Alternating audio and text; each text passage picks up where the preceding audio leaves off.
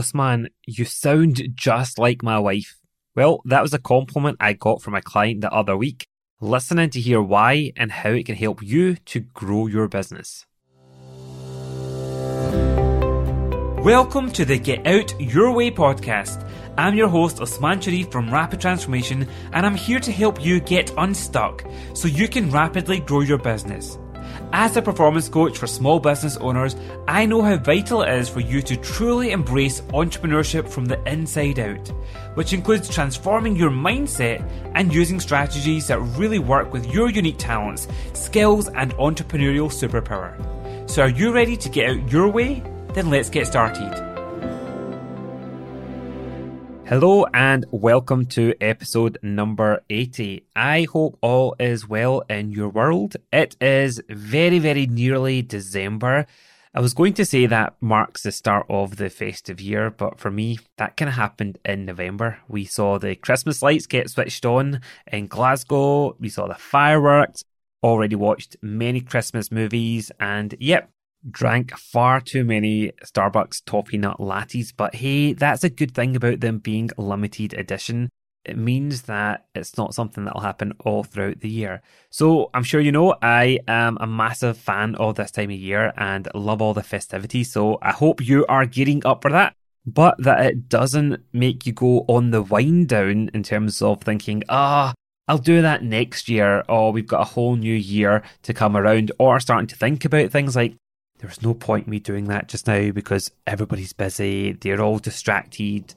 Because actually, a lot of business can still happen and growth can happen in this month as well. A lot of it comes down to your actions and your mindset. So, in this very short episode, I want to talk about something that is so basic, but it is worth bringing to the forefront on this episode. Think about it. When you started your business in those early days, it doesn't matter if that has been last year, a few months ago, or 13 years or so ago. What did you do at that time when you were quite fresh faced and you were motivated and you were excited? Think about it. How did you get your first customers and your first clients? What was your approach? What kind of marketing did you do? What were you doing to get the wheels in motion? And then, are you still doing some of those things? Because what can happen, and I have fallen into this trap before as well, and I see so many business owners do it, is when the momentum starts to build, we can then start to be distracted and we can start thinking, right, now it's time to go all fancy pants with what I'm doing and actually stop doing the things that got you the results in the past. And really, why do we do that? Because often that's the things that could still be working, and those are the opportunities that we're sometimes blinded by or we're missing. So, this podcast episode is sponsored by my foot, and I hope it gives you a good kick up the backside if you need it, just to reflect upon what could you still be doing, especially at those times when you think, I'm doing everything, I'm trying everything to grow my business. Well, really, are you? Because often we are blinded by things that can seem quite simple. And I am working with a new client and we're embarking upon a six month coaching program. And we've had the first few sessions. And I'm absolutely loving working with them because they are real action takers. Well, I asked them a question during the second session where I wanted to understand well, how have they got their success so far? What were they doing in business to get their first few clients? And they told me the strategies that got them business. And then I was asking them, right, what have you been doing recently? And hearing what their plans or their best thinking was in terms of their marketing and where they're spending their time and energy going forward, it became quite apparent that some of the things that they were doing in the past that got them business wasn't really high up that priority list. So when I said, okay, well, First things first, I really would strongly suggest that we get some of those basics back into play because we know they worked for you, we know that they got results for you, and we know that you're not necessarily maximizing them, i.e., it's not that you're not doing them because things have changed and you need to adapt or evolve, it's just that you might not be doing as much of them. And they said, Osmaan, you sound just like my wife. My wife was telling me this the last week, and I was like, yeah, well, your wife does make a good point there as well. And it doesn't mean that you can adapt, you can add some freshness into what you do, but build upon that based upon the foundations of what has been working as well. Because we can overcomplicate it when really we don't have to. And that can happen because we have that shiny object syndrome, or oh, we should be doing this, or we should be having funnels, we should be having all these whizzy stuff that we can now do especially with technology, but it doesn't have to be completely reliant on that. And I'm the first person to say I love gadgets, I love technology, and I'm not saying that we can't use them or we shouldn't use them. It's just using them appropriately. When I think back to when I started my business, and my focus at that time was to deliver NLP practitioner courses, that's neuro linguistic programming courses, well, when I think back to what I first did, it was really referral based. I was asking people in terms of who do they have in their teams that they want to develop, sharing a little bit about NLP. And the first course that I had, I had most people that came on it, and it was a very small group. They came from referrals and people that I knew. So things like that. If you have started your business and you're asked for referrals, well, are you still asking for referrals in that way? I remember a lot of times I used to have lots of conversations with prospective students on the phone and then I realized a good few years ago that I had automated things a bit too much, that I actually rarely spoke to people because it was all videos and emails, etc. So then I put in another opportunity to go, let's jump on to have a virtual cuppa. And I love that because it's, it fits to my personality. I get to know people. It's not a sales call, but it gives them that chance to ask me questions, especially if they've been listening to this podcast and they go, that really connects with me, Osmaan. How would that work in my world? Or I just wish that you were in front of me and we could dive into that a bit more. We have that chance to do that on virtual cuppas. It's like an old school telephone call with the beauty of using video calls if we want to using Zoom. So again here it's just when i took that step back and i recognized i stopped doing that and that's where actually it wasn't necessarily giving people that chance to get to know me to ask questions or for me to do the same to them then really we can go back to some of those basics there is a caveat here. I'm not saying that you have to do everything that you did back in those times, especially those things that didn't work for you, because that's where we have the benefit of learning to go, that didn't really get me traction. I'm not going to do that again. But also things can change. I remember when I started my business, it was common practice in those days to get people to, especially on the website, fill in details, get a brochure sent to you in the post, put your phone number in there. But very, very rarely do people give that much information in today's world, which can make it more challenging, obviously, sending things into the post or to pick up the phone directly. It's very much more a lead magnet, something that they can access, especially from the website, to then allow you to have a few interactions with them but you can still bring in opportunities in there, for example, to make it personalized. So, sending short videos to people that actually show that you really do care, you're not just a robot in that way. If you have had some experience or a short interaction, can you still send something into the post to that person if you've got their address and they've opted into that?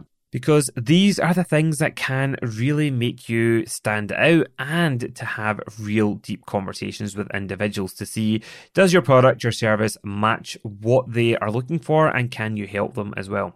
But like I say, you can learn from things in the past that you think, oh, I wouldn't do that again in hindsight. I remember very naively in my earlier career or my early days in business, I used to do some promotions and I'd go, right, if you join my NLP course coming up, you'll get your course materials sent to you on a brand new iPad. And that's when iPads just came out. So I didn't really think about the profitability on some of those especially when a lot of people would say, I was going to sign up for that course anyway. So actually, the iPad didn't really change it for me, but it was a lovely gift. Thanks, Osmaan, for that. So some things like that, you might go, I might not do that, especially when you look at the bigger picture. So just think about for you, are there things that you've stopped doing that you can start to do again that can have a positive impact on your business to help you grow it, to help you to have more connections with individuals that could potentially become your customers or your clients? On a recent virtual cuppa that I had with a business owner, they were telling me that their business is primarily workshop based and they were finding it a bit tougher to get people to sign up for their workshops. And they were telling me about all the things that they were doing. They were doing Facebook ads, they were doing lots of things online. And then I asked them the question of, okay, well, when have you had the most success? When did you feel that you had the most success and what were you doing? And what they were able to share with me is at those times, they were doing shorter, kind of evening introductory type of events. But they had stopped doing that because they were doing things all online. So they were doing more webinar based type of marketing. And their workshops were still attracting people from the local area. It wasn't like they were selling online courses, so they still wanted people to come to their local city. And then just in that conversation, I was asking them, well, what did they used to enjoy about doing those evenings? It was building relationships, getting to know people, getting to demonstrate some of the magic that they do on their workshop. It wasn't a magic workshop, but you get what I mean. Actually showing people having that real life experience. And the penny dropped for them in terms of there's nothing to stop them from doing that. And that often can make the buying decision a lot easier for prospectors because it used in the past, they got that opportunity to really talk to people. They got the individuals who were interested to come to that shorter event. So it wasn't that they were committing to join that big workshop, but they were taking that next step forward and from their past experience, that's where most of their attendees for their larger workshops came from. So, can you see how actually why stop something that was working? Yes, you might have to adapt some of the marketing and the approaches to get people to those workshops. I'm not saying it will exactly be the same way, but take that step back and think about is there things that you were doing that actually you've stopped doing? Another one of my clients who is in my current 90 day mastermind group, she knows the power and she listened to this. So I know you'll be going, yep, I know I'm talking to you. She knows the power of building a community when she shows up, when she's just bringing people into her world, adding value. And she used to do lots of Facebook Lives.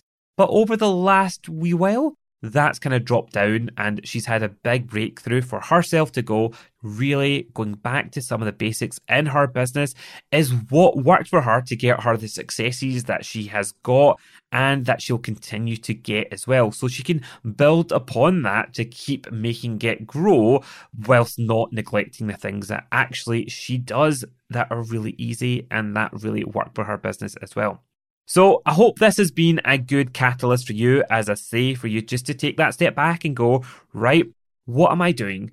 Am I doing what was working for me? Or have I fallen into that trap that I have to be doing everything and have to be everywhere but actually I might be spreading myself too thin and not focusing on the things that truly are making that impact. So please do reach out to me and let me know what your biggest insight is from today's episode. What's that one thing that you've stopped doing or not doing as much of that you're going to start resurrecting and seeing how that impacts your business, please do let me know by email or sending me a message on Instagram or Facebook. You can find all the show notes over at rapidtransformation.co.uk forward slash 80 or scroll down on the show notes if you're listening to this on a podcast app and you'll see all the links there as well.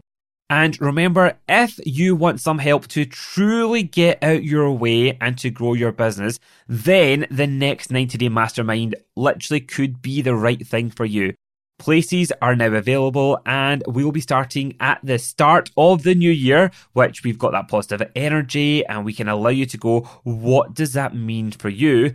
I'm not saying for you to Skype between now and then, but please do reach out to me if you'd like to find out more and have a conversation to see what could you truly make happen in 90 days with the right people around you, with the right coaching and the mentoring and the accountability to help you to rapidly grow your business. So you can find out all details about the mastermind Again, over on the show notes, you'll find a link, or you could go directly to rapidtransformation.co.uk forward slash mastermind, find out all the details, book in for a virtual cuppa so that I can hear more about your business, where you are, and importantly, where you want to get to, and how we can help you do that. So I look forward to sharing more with you next week and to have a conversation with you and to hear how you are going to go back to some basics to help you to get out your way and grow your business. Until then, bye for now.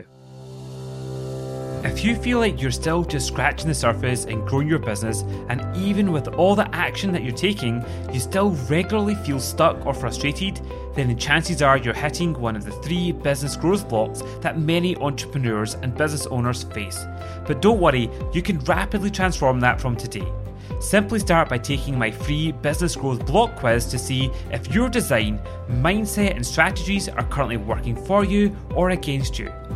Your results will help you put your finger on the elements that need your immediate focus. Plus, you'll also get access to a short video series with lots of practical ways to either fine tune or overhaul each of these essential foundations. Take the free quiz now over at rapidtransformation.co.uk slash quiz.